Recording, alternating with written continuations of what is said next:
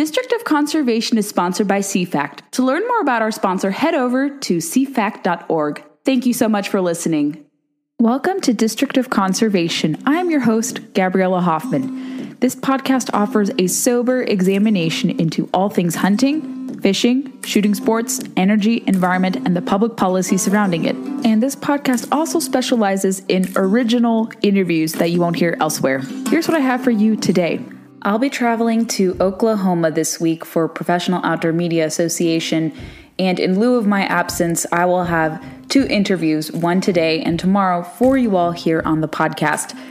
Before I talk about today's episode with Senator Steve Daines, who's a return guest on the show, I want to briefly point your attention to our brand new Conservation Nation video out today on California water issues, management, and the controversies surrounding water usage in my home state of California.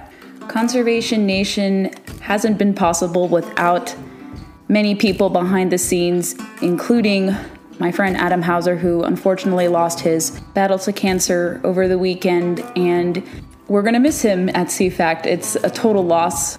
It's really heartbreaking, gone too soon, and we'll dedicate this Conservation Nation video and future ones in his honor. Uh, he, he, left a huge void uh, in the organization, and it's it's just heart wrenching. So if you can, for those of you who knew Adam, uh, keep his wife, their daughter Gianna, and his family in your thoughts and prayers. It, it really is just a tremendous loss without him.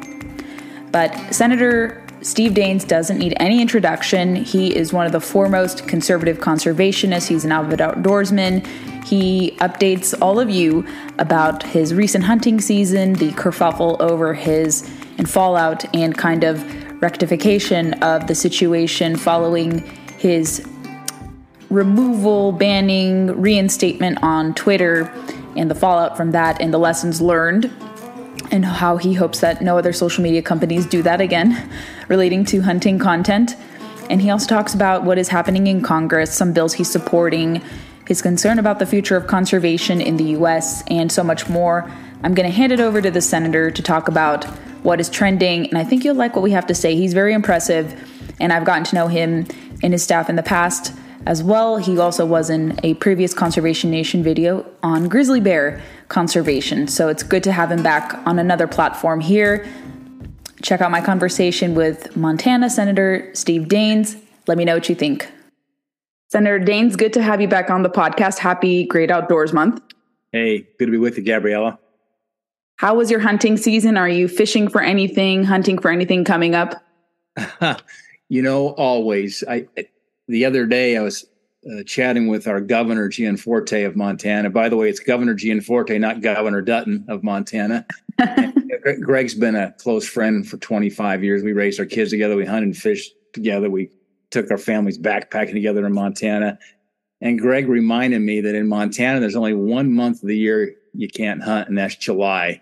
So we live in a great state where 11 out of 12 months you can find something to hunt. I was out chasing spring bear here. I didn't uh, didn't get onto a bear this season, one that I wanted to shoot, but uh, just wrapped up spring bear and uh, put in for my antelope and elk tags. Uh, well, we always do a fall uh, antelope hunt, usually that opening weekend in October, and it's been a family tradition for 25 years. And, uh, we're planning to keep that string going here this fall. You had an incident, I think the whole country, maybe even the whole world knew about it. I think it's been rectified. Uh, there was controversy over the antelope picture with your wife who harvested it. Uh, Elon Musk jumped in after much, I would say, uh, news was was uh, stoked about it. And so, what has happened since then? Have you had any issues with pushing hunting content? Well, uh, just a little backstory there. Um, that was opening weekend last year. We hunt out in eastern Montana. It's called District 700. It's a big part of our of our state.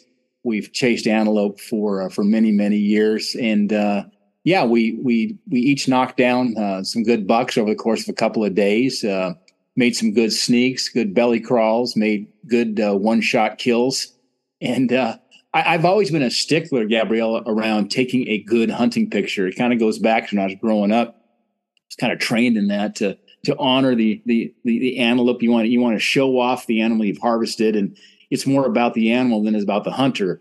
I usually don't put a firearm or anything in the picture. I like to you know skyline the horns so you can really show off uh, if you've if you've got a, a good animal uh, with the hunters kind of being in the background. So we took a great picture. In fact, my daughter took this picture of a nice buck with Cindy and myself uh, with this this antelope, and I put it on my profile picture on Twitter back in January.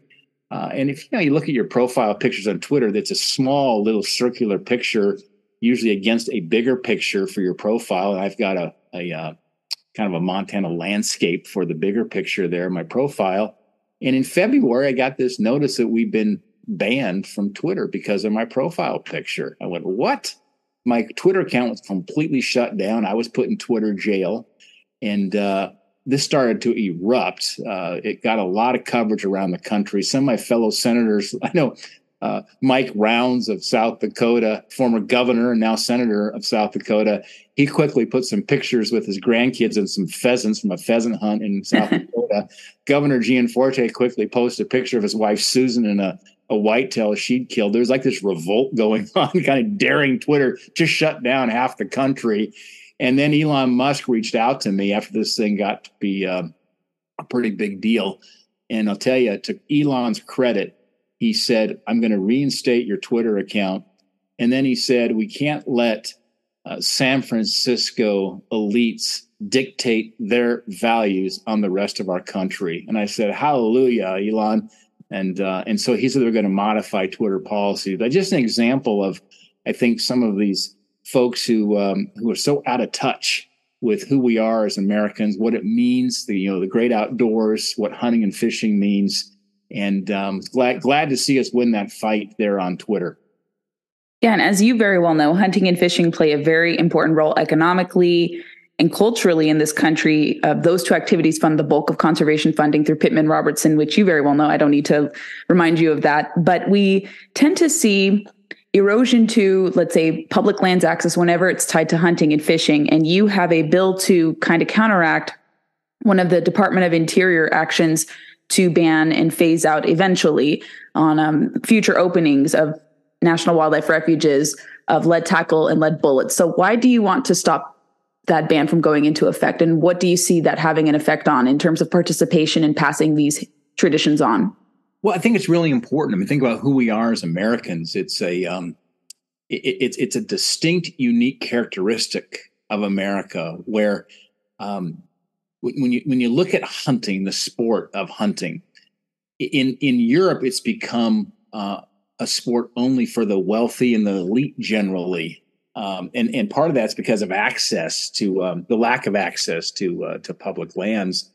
But in the United States, we are still a country. In Montana, we're still a state where grandma, grandpa, mom and dad, aunt or uncle will load up the kids, grandkids, nieces, nephews, cousins, whatever, and you can go down to Walmart and literally buy a deer tag or an elk tag. You can buy a wolf tag over the counter in Montana, and uh, uh, you jump back in your pickup, and you can be on public lands, you know, within 30 minutes, sometimes even sooner than that.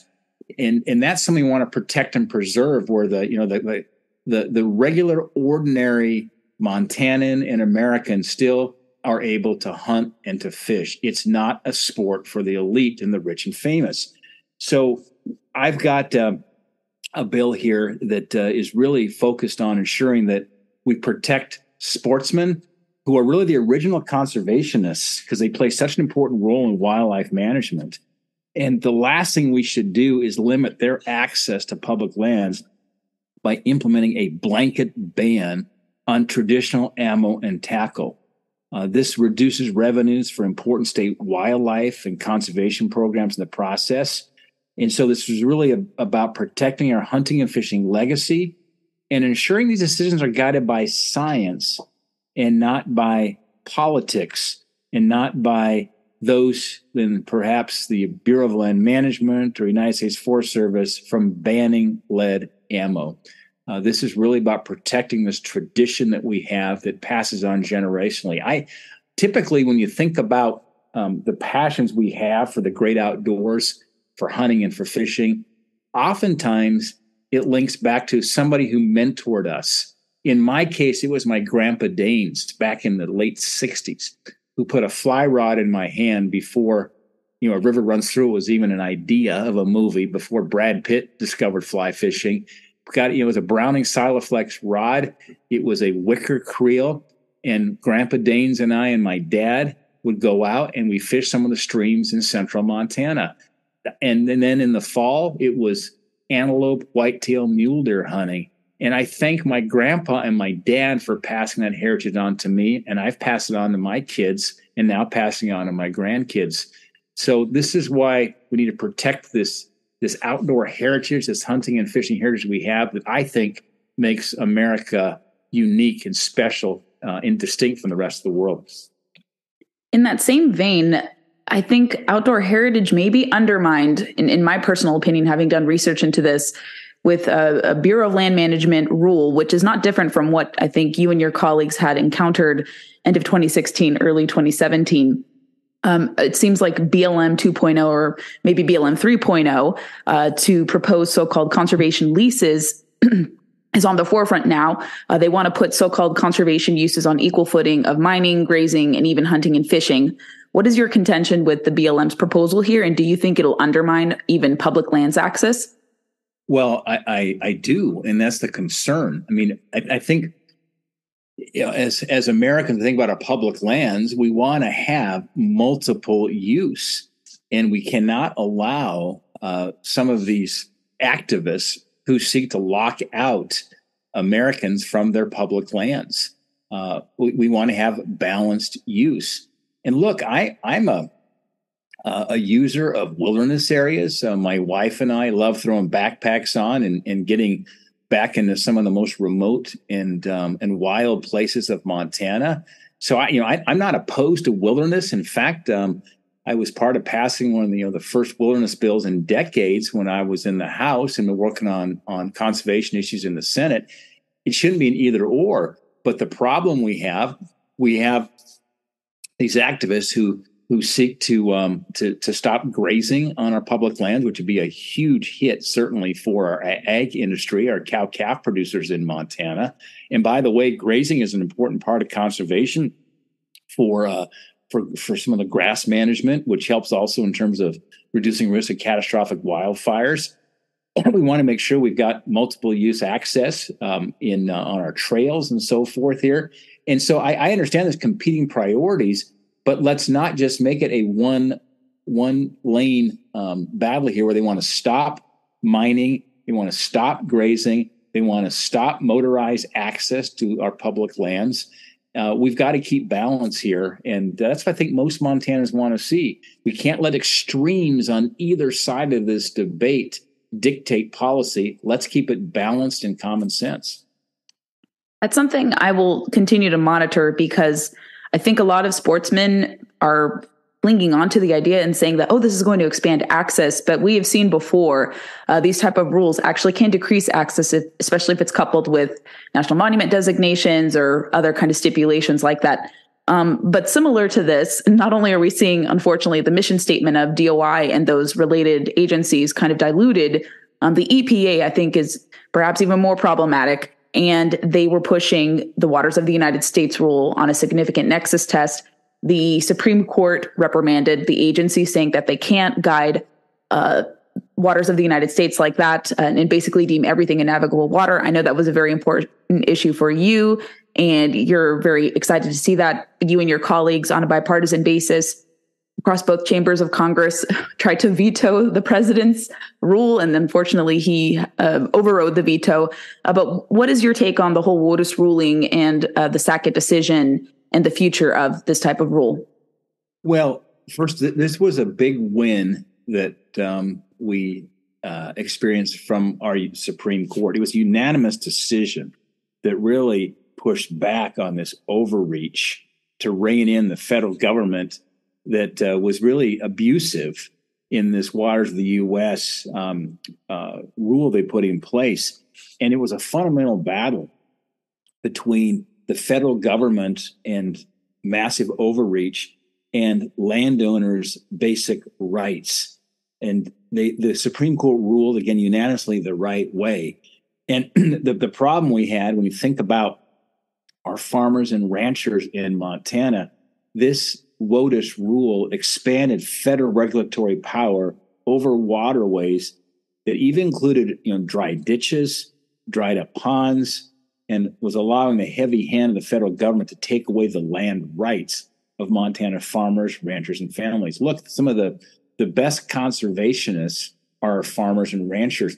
They get they they receive their living from the land and the water. You know, in a place like Montana, uh, some find it hard to believe we we actually in a semi-arid climate. I mean, the average rainfall in a lot of places in Montana are, are 10 to 15, 16 inches a year.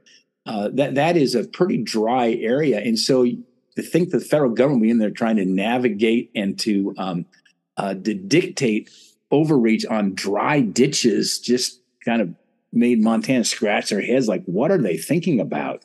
So we're we're glad to see uh, so again common sense. The courts push back on this overreach from the federal government. This is a big win for private property rights. It's a big win for the ag producers in this country. Some conservationists argue that wetlands are going to be undermined. In your opinion, is do you think that's the case or that's not going to happen? I don't know. I don't think it's going to happen. I don't. And look, everybody wants clean air and clean water, of course, but uh, that you've got to have. I'll just call it regulatory balance on this. This was a massive overreach that literally kind of put the fear of God into many of our producers, saying, "Good grief." If, you know, if, if I want to do some maintenance on a dry ditch, or you tell me that the EPA and the federal governments uh, is, going to be regulating that. And so, uh, you know, if you're a, a, farmer or a rancher, you don't have some compliance department uh, on the third floor of headquarters that with a bunch of lawyers here that works out some of the regulatory issues. Uh, typically, the the compliance department might be the husband or the wife uh, in, a, in, in, a family operation that's, that's uh, running cows and calves in Montana or trying to produce wheat, barley, or alfalfa somewhere. My our son-in-law, we're very proud of him. Um, they they uh, run a, a, big wheat and barley and uh, an alfalfa operation.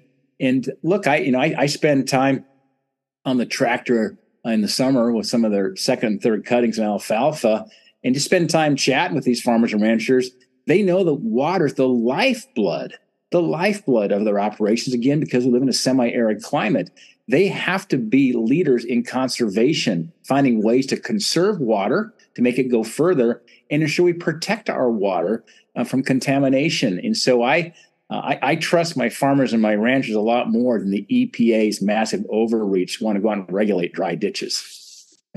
Indeed. Yeah. I've interviewed plenty of farmers in Florida and elsewhere. And we don't see farmers held in the same regard like we do hold them here, like in Europe, because I see that news out of Ireland. It makes my head scratch with 200,000 cows that they want to cull in the name of fighting climate change. Very problematic. Um, but Senator Daines, we first connected officially in August of 2021. You were very gracious to participate in my Conservation Nation report on grizzly bears. I wanted to get your update, or any update rather, on what is happening with the grizzly delisting efforts? Because I know that's a volleying back and forth. We see a resistance from this administration to do it. Uh, but what is the latest status? Yeah, I'll tell you what. I mean, first of all, uh, we've got to let the science dictate the outcome on delisting. As a kid who grew up in Montana, I went to kindergarten at Longfellow School in Bozeman, all the way through Bozeman High School. I graduated from Montana State University my Montana roots go back five generations. I've been in the outdoors in Montana since I was a little kid. First of all, anecdotally and qualitatively, you know, back in the 60s and 70s and 80s, I would, you know, back in the early days, I climbed Granite Peak, Montana's highest point. It's a semi-technical climb. I've been in the backcountry many, many, many days, and you rarely ever saw a grizzly bear in those days, like in Southwest Montana. I just read a story this morning. In fact, talked about there was a uh, there was actually a grizzly cub that was uh, tragically killed by a semi in the Gallatin Canyon south of Big Sky, and um, the, there was a Yellowstone guide who was heading down since five o'clock in the morning to do some guided wildlife tours, and he commented that you know, years ago, it was rare to see 10 grizzly bears in a season. He says now they might see 10 a day. And, and it's just, we've seen a massive increase in populations of grizzly bears. That's a good thing. We should celebrate the recovery of an endangered species. But by every quantitative measure, the grizzly bear populations in the greater Yellowstone ecosystem and then up in the Northern Continental Divide ecosystem, which is the Rocky Mountain front, it's kind of the Bob Marshall, that area that is to the um, west of Great Falls and Choteau and so forth, they're above their recovery targets. It, the science says delist the bear.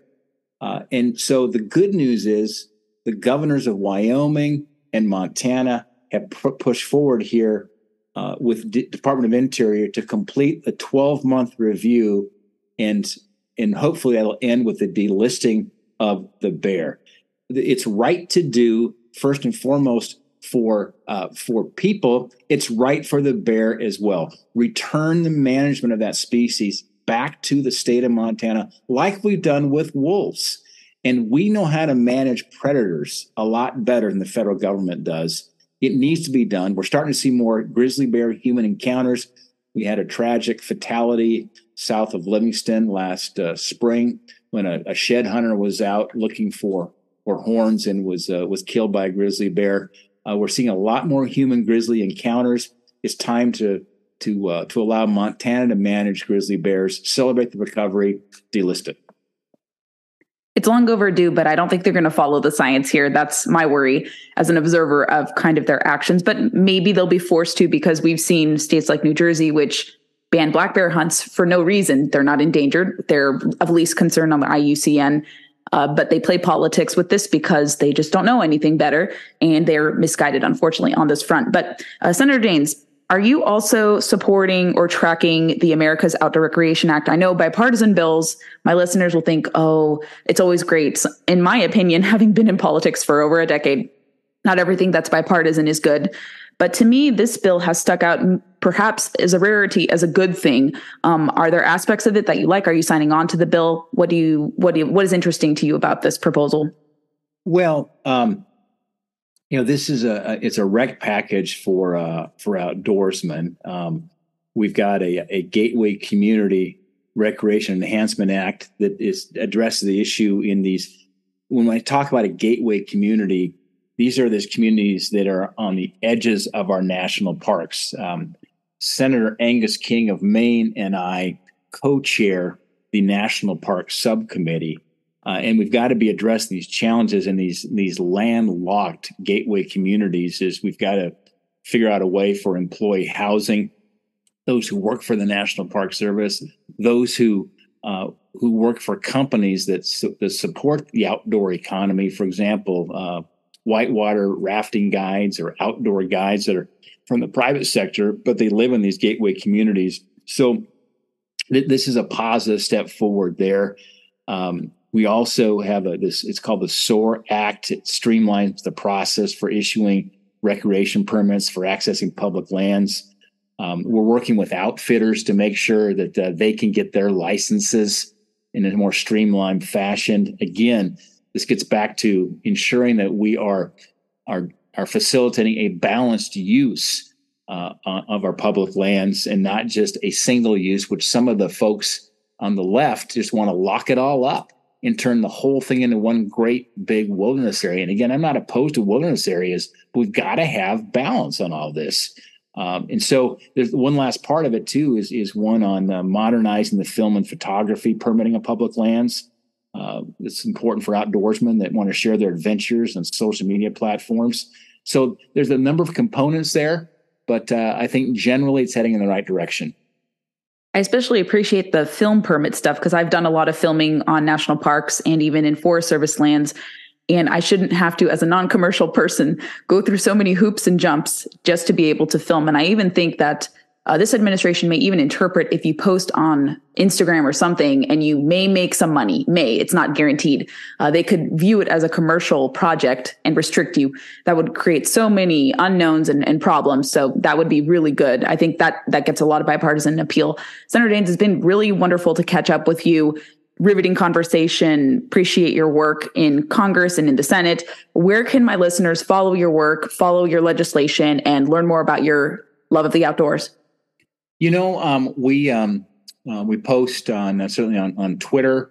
Uh, now that Elon Musk has reinstated my account, Gabriella, um, and uh, I've got Instagram as well, uh, and then also Daines.senate.gov is our website. We keep that updated every day in terms of what's going on in legislative priorities. Uh, there's some nice pictures of Montana in there as well if people want to see the beauty of our great state. But I think it's just really important we keep uh, pushing forward in, in the in the you know these conservation efforts to bring balance overall here to our public lands to our country because I think all of us know that we've got to be passing these values on to the next generation and this next generation tends to want to stay buried in their phones and maybe in, inside versus being outside. And let's get more of our kids outside experiencing it. Make it easy to get outside, make it easy to access our public lands, make it easy to go out and hunt and fish. This is all part of the legacy that I hope to protect and preserve for our great country and our great state. Great words. People on both the left and even some on our side too need a reminder of that. Thank you, Senator Daines. It's been wonderful catching up and come back anytime to talk about any updates you want. Thanks, Gabriella. Thanks for listening to today's episode. Make sure you're connected to us on social media Facebook, Instagram, and Twitter. And also on your preferred player, we recommend Apple Podcasts, where you can leave us reviews if you really like the content. Share the podcast with friends who may be interested in learning more about what's trending in conservation and the related industries that entangle with it and sometimes work against it as well. Thanks for listening to the show and stay tuned for the next episode.